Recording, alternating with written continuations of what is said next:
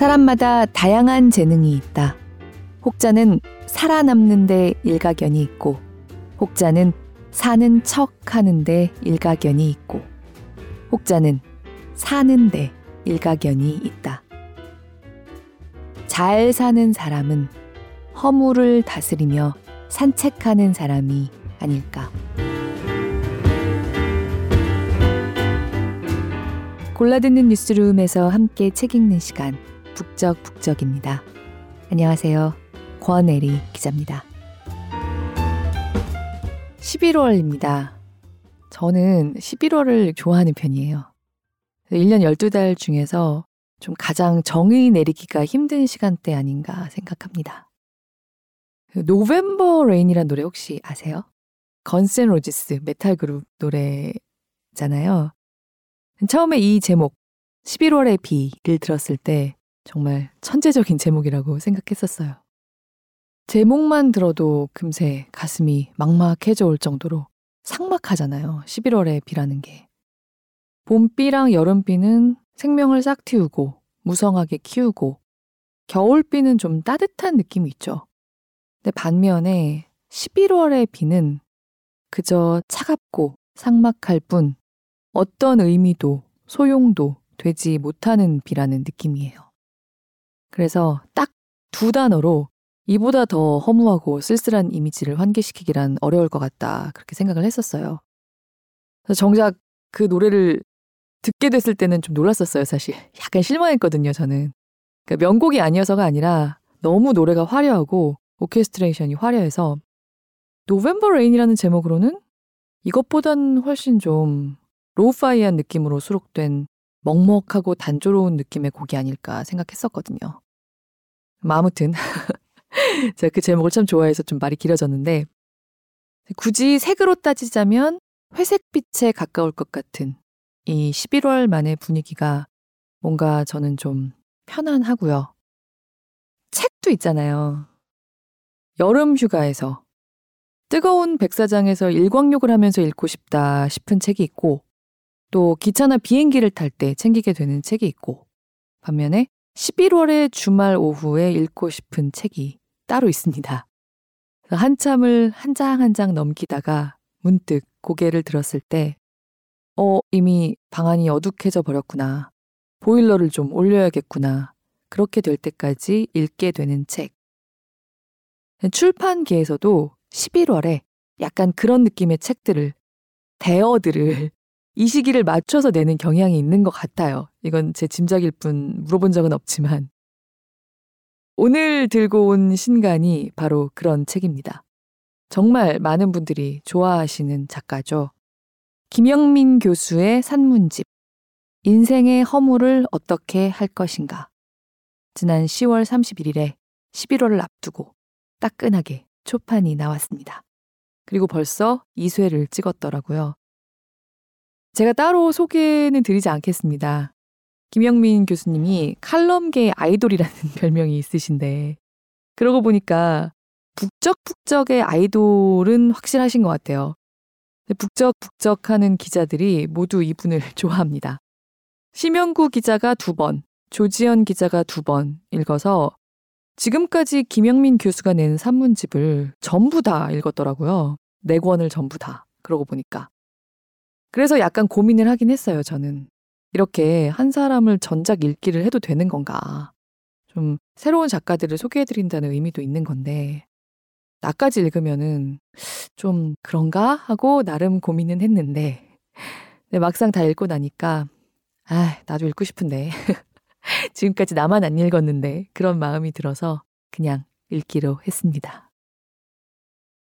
이 책 안의 모든 글들은 그야말로 책 제목 그대로의 주제들을 다룹니다. 인생의 허물을 어떻게 할 것인가? 삶의 허물을 어떻게 받아들이고, 어떻게 바라보고, 어떻게 대응하고, 또 어떻게 허무와 함께 할 것인가? 김영민 교수가 지금까지 다양한 지면에 실은 칼럼들을 모은 책이지만요. 그냥 묻기 위해서 묶은 성의가 부족한 책이 아니고요. 김 작가 본인이 허무와 더불어 사는 삶을 주제로 산문집을 내겠다는 생각을 쭉 가지고 발표해온 글들을 묶었다고 프롤로그에서 직접 밝히고 있습니다. 그리고 아마 동아시아 사상사를 전공한 작가가 오래전부터 본인 마음 깊이 간직해온 작품이겠다 싶은데요. 보통 사람들에게는 동파육의 그 소동파로 유명한 시인, 소식의 대표작, 적벽부의 흐름에 따라서 구성한 책입니다. 구성 자체가 학자이자 작가로서 김 교수님이 굉장히 한번 해보고 싶은 구성이 아니었을까 싶어요. 이 책이 허무에 대해서 노래한 명문, 적벽부의 유연한 주석이 되기를 희망한다고 역시 프롤로그에서 밝히고 있습니다. 천년 전 동아시아에서 당대를 대표했던 시인이 삶의 허물을 대한 자세에 아마도 한반도에서 역시 동아시아에서 요즘 가장 큰 사랑을 받으면서 읽히고 있는 후학이 주석을 바치는 책입니다. 책이 일단 정성스러워요. 주제나 구성 자체가 작가 본인이 가장 취해보고 싶었을 좀 진심을 다했을 것 같은 구성에 작가가 이 안의 글들에서 풍부하게 언급하고 있는 동서 고금의 그림, 조각, 건축 등등의 도판이 거의 서너 페이지마다 계속 삽입돼 있습니다. 약간 읽으면서 그게 좀 신경이 쓰이더라고요. 이 중에 뭐는 허락받고 싶고 뭐는 그냥 싫어도 됐을까? 사용료를 지불해야 하는 작품은 뭐였고 그냥 쓸 수 있는 건 뭐였을까? 그 편집자가 신경을 많이 썼겠다. 책 만들 때. 그런 생각이 저절로 들더라고요. 그리고 글은 뭐 따로 말씀드릴 것 없이 한 문장 한 문장 옹골차입니다. 제가 이 책을 읽고 싶다고 생각한 거는 사실 프롤로그에서 결정이 나긴 했는데요. 허무는 인간 영혼의 피냄새 같은 것이어서 영혼이 있는 한 허무는 아무리 씻어도 완전히 지워지지 않는다. 라는 문장. 그리고 단테와 달리 확고한 신앙이 없었던 소식은 과연 인생의 허물을 어떻게 할 수 있었을까? 라는 문장. 이 두 문장에서 교수님, 유인. 이건 읽어야겠네. 이렇게 되고 말았습니다. 이토록 사무치게 공감하면서 제 입장에서는 이토록 사무치게 공감하면서 읽게 되는 대목이든 아, 이 작가는 이렇게 생각할 수도 있겠구나. 이런 대목이든 뭐 공감의 깊이가 어떻게 다르든지 간에 모든 문장이 유연하면서도 묵직합니다. 자기 자신을 지나치게 진지하게 여기지 않는 사람이 쓸 수 있는 글이면서도 한없이 진지합니다. 삶의 허물을 깊게 느끼고 있는 사람이든, 느껴본 사람이든, 음, 난 아직 잘 모르겠는데 그런 사람이든, 어떤 사람이 읽어도 배부를 글들이에요. 마지막 장까지 읽고 덮었을 때, 저에게 딱 떠오른 생각은 이거였어요. 독자에게 친절하지만 아첨하지 않는 글이다. 학문과 사상의 깊이가 있는 학자가 자기 중심을 묵직하게 갖고 있되 많은 대중이 열광하면서 읽을 수 있을 정도의 배려와 유머 감각을 발휘할 줄 알면 이렇게 읽기 좋은 책이 나오는구나 생각했습니다. 이 책을 더 깊이 즐기시려면 맨 처음에 책 뒤로 막 가셔서요. 책 뒤에 실린 적벽부 번역문을 읽고 나서 책 전체를 다 읽고 그 다음에 다시 책 뒤에 적벽부로 돌아가서 읽어보시면 어떨까 해요. 오늘 낭독은 에세이 한 편을 쭉 낭독한 부분도 있지만 짧은 에세이들 중에서도 그 안에서 또 발췌해서 제가 읽고 싶은 부분들을 부분 부분 따온 곳도 있습니다. 그래서 전편을 다 읽을 때는 앞에 제목을 같이 읽었고요. 부분 부분 따올 때는 제목을 읽지 않는 것으로 구분했습니다. 11월 주말 오후에 책 한 권과 함께 눕고 싶다 할 때 이토록 잘 어울릴 것 같은 책을 가지고 올 수 있어서 기뻤습니다. 북적북적 가족 여러분들도 함께 좋아해 주시면 더욱 기쁠 것 같아요. 낭독을 허락한 출판사 사회평론 아카데미에 감사드립니다. 들어주시는 모든 분들 늘 고맙습니다. 이 11월에도 함께 북적북적 해주세요.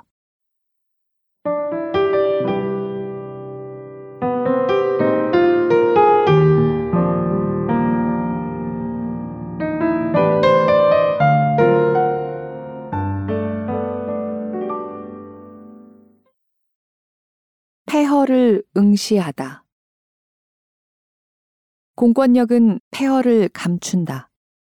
폭력과 재난이 발생한 곳의 삶은 폐허일 수밖에 없지만 공권력의 화장술은 폐허의 사금파리들을 시야에서 흔적도 없이 치워버린다.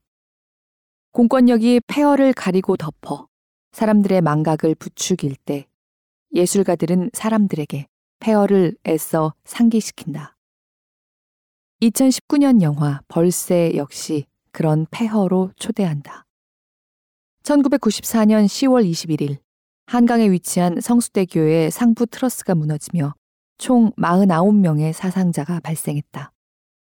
오늘날 말끔해진 성수대교를 달리는 차량 운전자 중 1994년의 폐허를 상상하는 사람은 드물다. 그러나 영화 벌새는 폐허가 된 과거의 성수대교 앞으로 관객들을 불러 모은다. 상영 시간 내내 벌새는 한국의 건물이나 교량 안전에 대해서 이런 반구도 하지 않는다.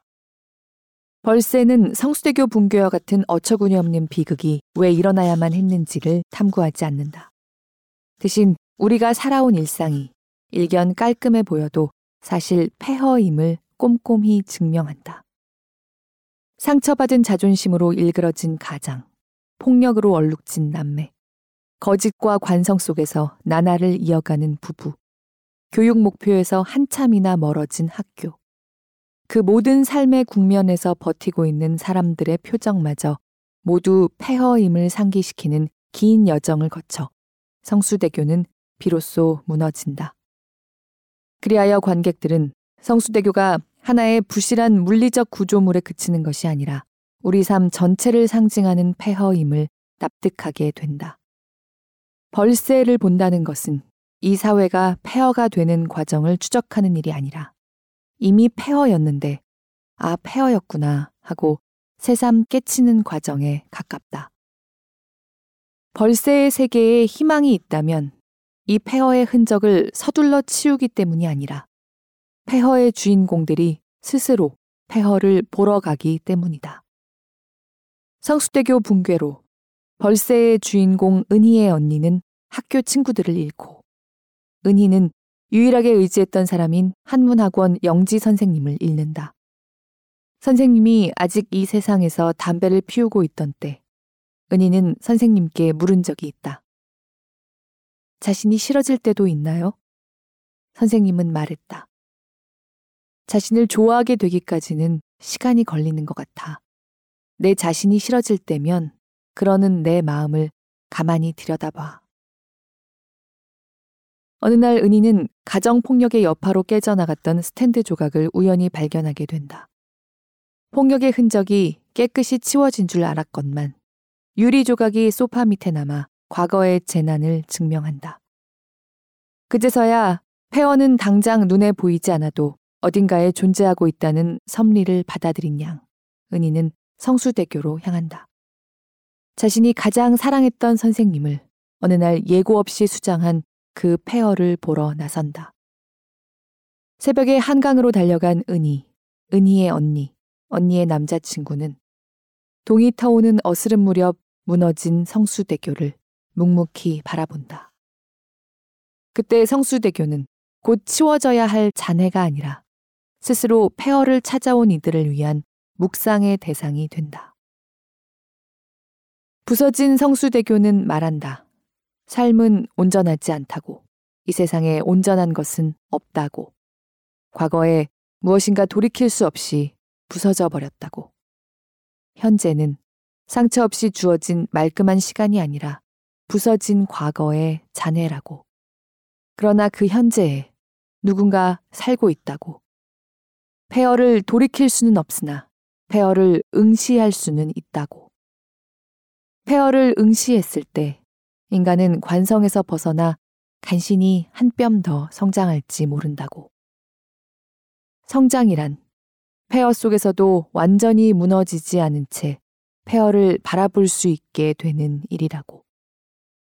마치 베게 제발트의 소설이 그러한 것처럼 벌새는 우리를 폐허 속으로 데려가고 그 폐허 속에서 우리는 영지 선생님이 태우는 담배 연기처럼 고양된다.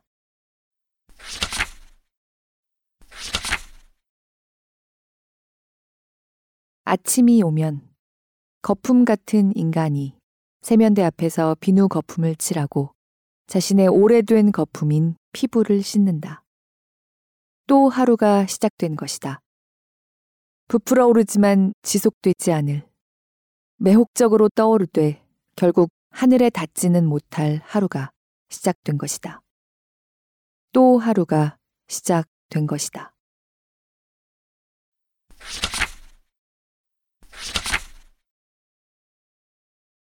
아니, 과거, 현재, 미래가 인간이 만든 거라고? 원래 존재하는 게 아니라? 그렇다. 누구나 자연스럽게 시간이 과거에서 현재를 거쳐 미래로 흐른다고 생각하는 것은 인간이 관점을 가지는 동물이기 때문이다. 일정한 기억을 바탕으로 미지의 사태를 전망하는 와중에 부지 불식간에 조직해내는 것이 이른바 시간의 흐름이다. 관점을 갖지 않는 존재는 시간의 흐름을 느끼지 않을 것이다.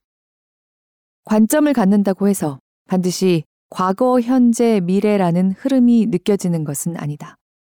시간의 입자들과 일정 정도 거리를 두어야 흐름을 인지할 수 있다. 거리를 두지 않으면 어떤 흐름도 인지할 수 없다. 거리를 두고 구름을 바라볼 때야 비로소 구름을 볼 수 있듯이. 정작 그 구름 안으로 들어가 보면 구름은 온데간데 없고 수증기의 입자들만 있다. 무지개도 마찬가지다. 거리를 두고 봐야 무지개가 보이지 무지개에 접근하면 무지개는 사라지고 없다. 시간의 흐름도 마찬가지다. 거리를 두고 보아야 시간의 흐름을 체험할 수 있다. 당연해 보이는 시간의 흐름마저도 인간이 취한 관점과 거리의 소산이라는 것을 깨달아야 비로소 시간의 노예가 되지 않을 수 있다. 우리가 인생이 짧다고 느끼는 것도 결국 관점의 소산이다. 길다면 길고 짧다면 짧은 것이 인생이다. 관점을 자유로이 운용할 수 있다면 특정 관점으로 인해 굳어져 버린 시간의 족쇄로부터도 자유로워질 수 있을 것이다. 그러나 그것이 어디 쉬운가? 실체라고 믿었던 것이 사실 인간의 관점과 조건의 소산이라는 불교적 깨달음이 중요하다. 이런 취지로 평소에 구상해둔 슈퍼히어로 블록버스터 영화가 있다. 거기에는 사람들을 과로로 내모는 악당이 등장한다. 그에 맞서 사람들을 보호하기 위해 슈퍼히어로가 매주 출동한다. 악당 이름은 Monday. 그와 싸우는 슈퍼히어로 이름은 Weekend. Monday와 Weekend의 싸움은 끝이 없다. Monday가 인간을 지배할 듯 하면 어느덧 Weekend가 도착한다. 그러나 Weekend도 오래 가지 않는다. 다시 Monday가 역습한다. 시간 구분은 다름 아닌 인간이 스스로 만든 거라는 점을 깨달았을 때야 비로소 이 싸움은 끝날 것이다.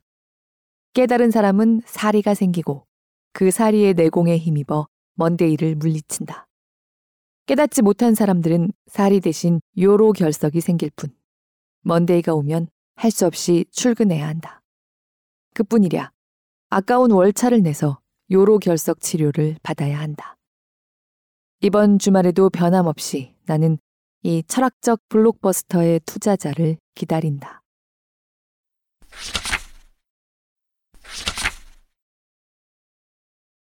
삶도 소울 재즈라면 미리 정해둔 목표 따위는 임시로 그어놓은 눈금에 불과하다.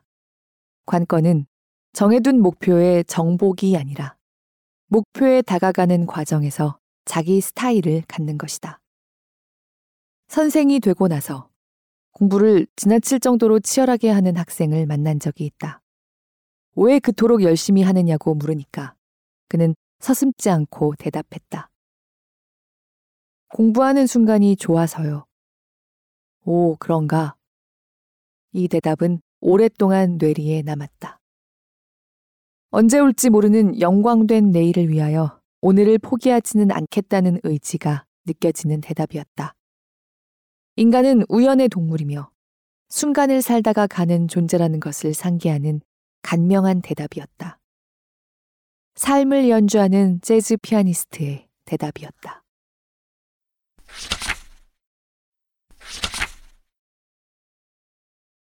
19세기 영국의 디자이너 윌리엄 모리스 역시 여가는 인간을 구원하지 못한다는 것을 잘 알고 있었다.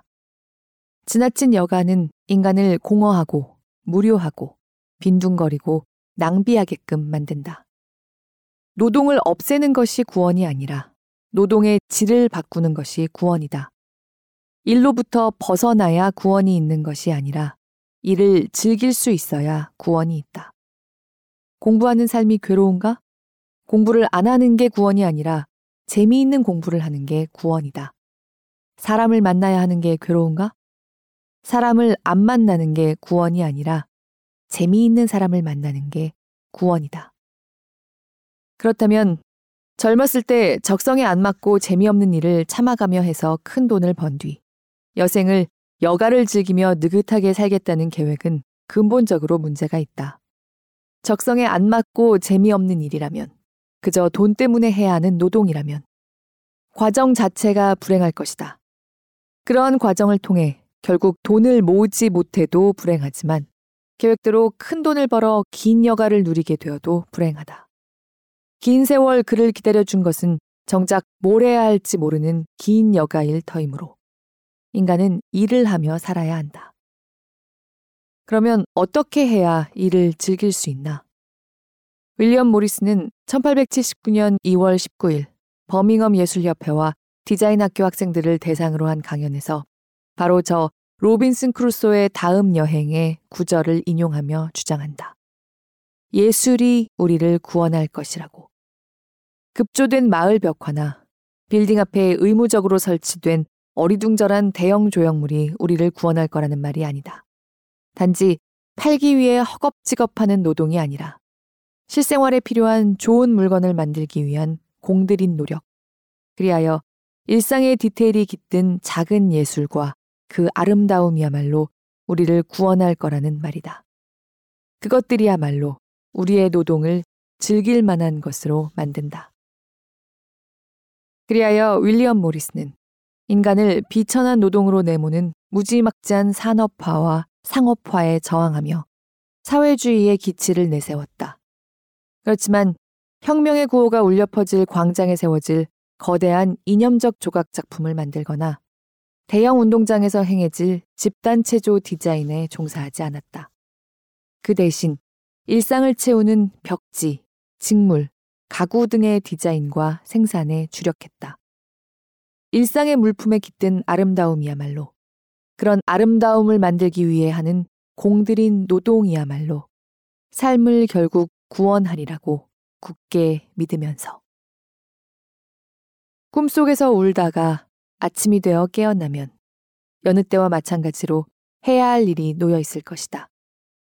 누군가 시킨 일이기에 자발성을 느낄 수 없는 일, 굶어 죽지 않기 위해서 마지못해 해야 하는 일, 인생을 파멸의 구덩이로 밀어넣지 않기 위해서 하지 않을 수 없는 일, 의미도 즐거움도 없는 일, 하고 싶은 일이 아니라 해야만 하는 일, 아름답지 않은 일들이 우리 앞에 길게 놓여 있을 것이다.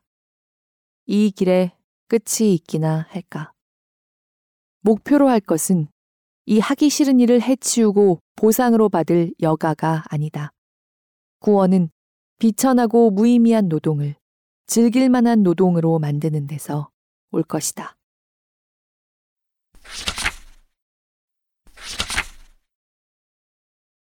개척 시기에 있었을 법한 그러나 너무 소소하여 기존 서부 영화에서 주목하지 않았던 어떤 죽음. 이 영화를 통하지 않고는 아무도 기억하지 않았을 것 같은 사회적 약자의 쓸쓸한 죽음. 그러나 이 영화를 보고서 서부 개척기의 잔혹함이나 미국 문명의 더러움이나 초기 산업 자본주의의 폐해에 운운하고 많은 것만큼 맥빠지는 일이 또 있을까? 이 영화에서 그런 정치적 메시지를 읽어내는 일은 어렵지 않다. 그리고 어렵지 않은 만큼이나 진부하다.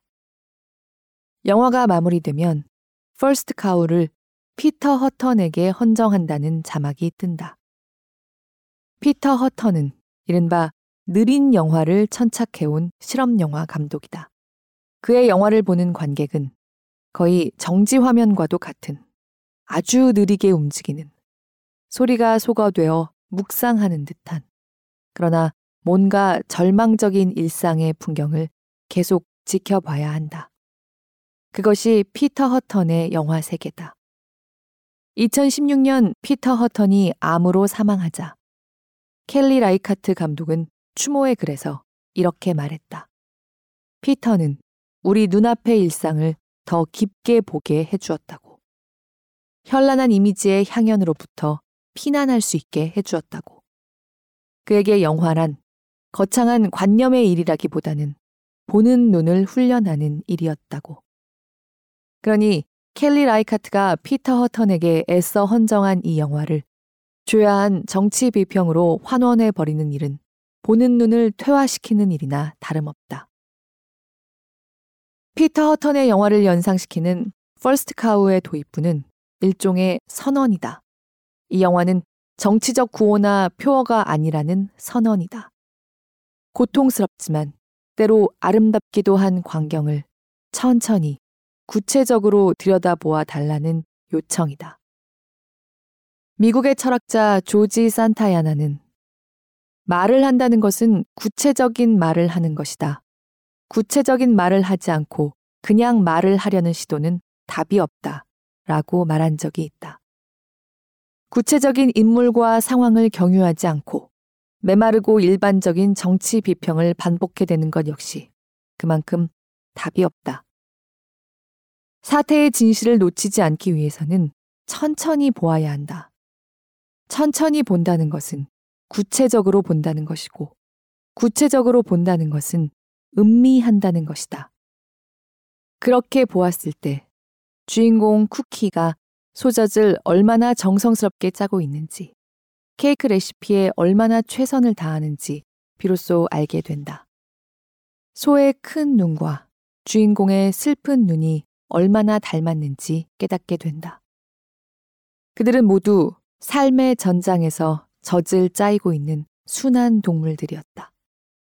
주인공 쿠키는 날품팔이였지만 날품팔이에 불과했던 사람은 아니다. 그는 누구보다 향기로운 케이크를 굽고자 했던 사람이며 그러기 위해 밤에 소젖을 짜고 싶었던 사람이며 그것도 가능한 한 다정하게 짜고 싶었던 사람이다. 그의 죽음은 날품팔이 행인 A의 죽음이 아니다. 언젠가 베이커리를 열겠다는 달콤한 꿈을 가지고 있었던 구체적인 사람의 죽음이다. 이 생생한 사실을 지그시 음미하지 않으면 아무리 영화를 보아도 마음은 밀가루처럼 흩날리기만 할 뿐 빵처럼 부풀어 오르지 않을 것이다. 시간을 내어 피터 허턴이나 켈리 라이카트의 잔잔한 영화를 보는 일은 현란한 이미지의 야단 법석으로부터 도피하는 수단이다. 끝없이 독촉해되는 생활의 속도에 굴복하지 않으려는 몸짓이다. 구체성을 무시한 난폭한 일반화에 저항하는 훈련이다. 그리고 그것은 심란한 연말의 시간을 통과하는 기술이기도 하다. 서둘러 판단하지 않고 구체적인 양상을 집요하게 응시하는 것. 그것은 신선한 삶의 시간을 견딜 수 있게 해주는 레시피이기도 하다.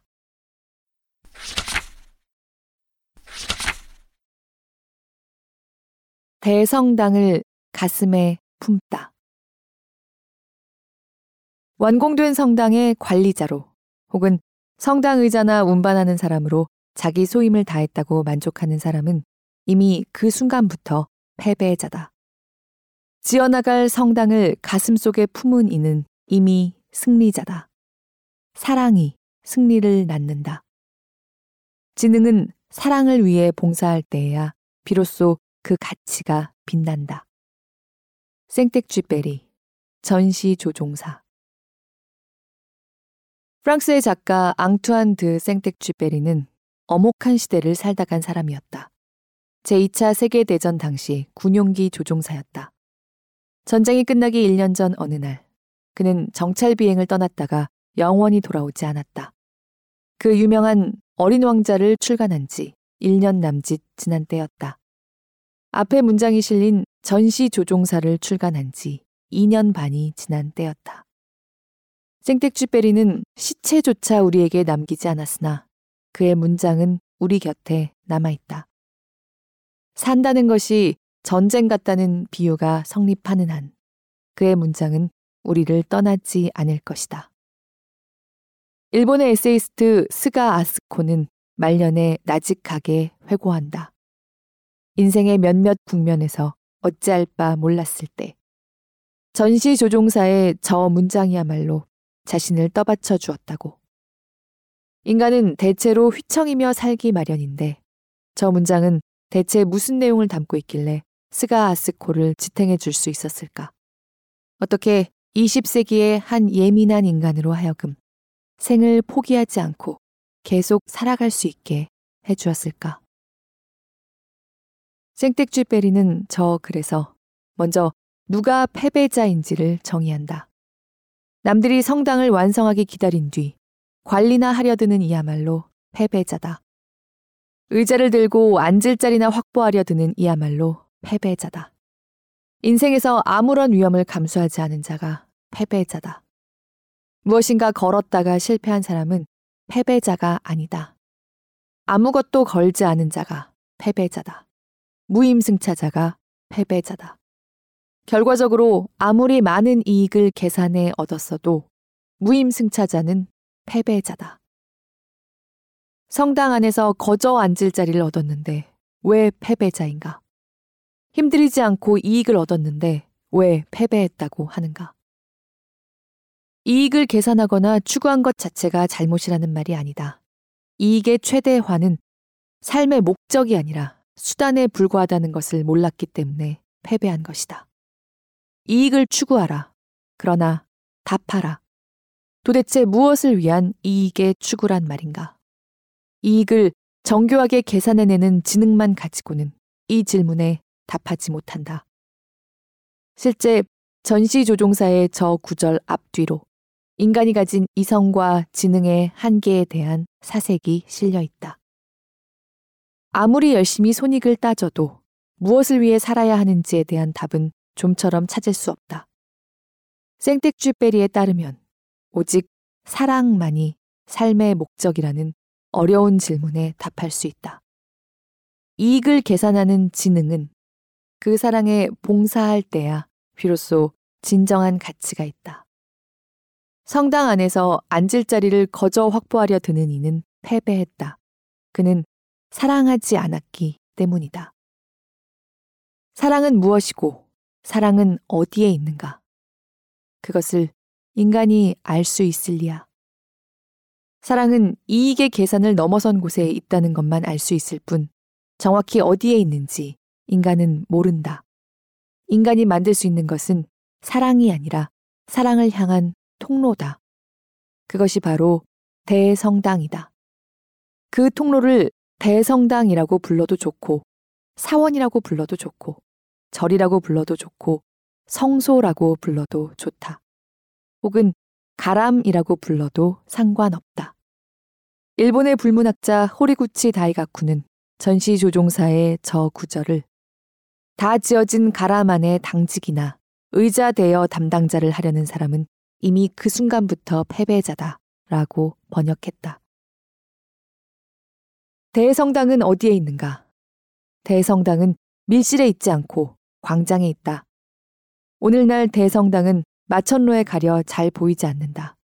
그러나 대성당이 한창 지어지던 중세와 르네상스 시절의 대성당은 다른 큰 건물이 없는 광장의 한복판에서 그 초월적인 위용을 드러냈다. 사람들은 대성당에 가야 신에게 가까이 갈 수 있다고 생각했다. 어떻게 하면 대성당을 지을 수 있는가? 대성당은 커다랗기에 혼자 지을 수 없다. 대성당은 함께 지어야 하기에 공적인 건물이다. 사랑을 향한 통로는 함께 지어야 한다. 대성당은 커다랗기에 단시간에 지을 수 없다. 건축가 안토니 가우디가 설계해서 1882년에 짓기 시작한 바르셀로나의 사그라다 파밀리아 성당은 아직도 짓고 있는 중이다. 대개의 사람들은 대성당의 완공을 보지 못하고 죽기 마련이기에 자기 역할을 미룰 수 없다. 모두 함께 지어나갈 대성당을 당장 가슴 속에 품어야 한다. 어떻게 하면 가슴 속 대성당의 모습을 그릴 수 있는가? 미국의 소설가 레이먼드 카버는 소설 대성당에서 말한다. 대성당을 그리기 위해서는 반드시 맹인의 도움이 필요하다고. 눈을 뜨고 있는 사람은 대성당을 그리지 못한다고. 대성당에서 맹인은 자신을 환대하지 않던 눈뜬이에게 뭔가 믿는 게 있느냐고 묻는다. 그러자 눈뜬이는 대답한다. 아무것도 믿지 않는다고. 그래서 힘들다고. 그러고는 대성당의 모습을 그려내지 못한다. 맹이는 눈 뜨고 있는 사람의 손을 쥐고 함께 종이에 성당을 그려 나간다. 눈을 뜨면 삶의 수단이 보일지 몰라도 삶의 목적은 보이지 않는다. 삶의 목적을 보기 위해서는 묵상해야 하고 묵상할 때는 눈을 감는다. 대성당을 그린 사람들은 험한 시간을 통과해 간 이들이었다. 생텍쥐베리와 스가와 카버는 일찍 가족을 잃거나 가난에 시달리거나 알코올 중독에서 허우적대거나 비참한 전쟁을 겪거나 시대의 광기를 목도한 사람들이었다. 모두 더러운 리얼리즘을 알고 있는 사람들이었다. 더러운 리얼리즘의 대가 카버는 소설 깃털들에서 이웃이 안고 있는 아기가 정말 못생겼다고 불평하는 부부를 집요하게 묘사한다. 그리고 돌아와 섹스에 열중하는 부부를 묘사한다. 그러나 결국 카버는 대성당에 대해서 이야기한다. 생텍쥐베리와 스가와 카버는 더러운 현실을 보았기 때문에 대성당을 가슴속에 품는다. 혹은 더러운 현실을 보았음에도 불구하고 대성당을 가슴 속에 품는다.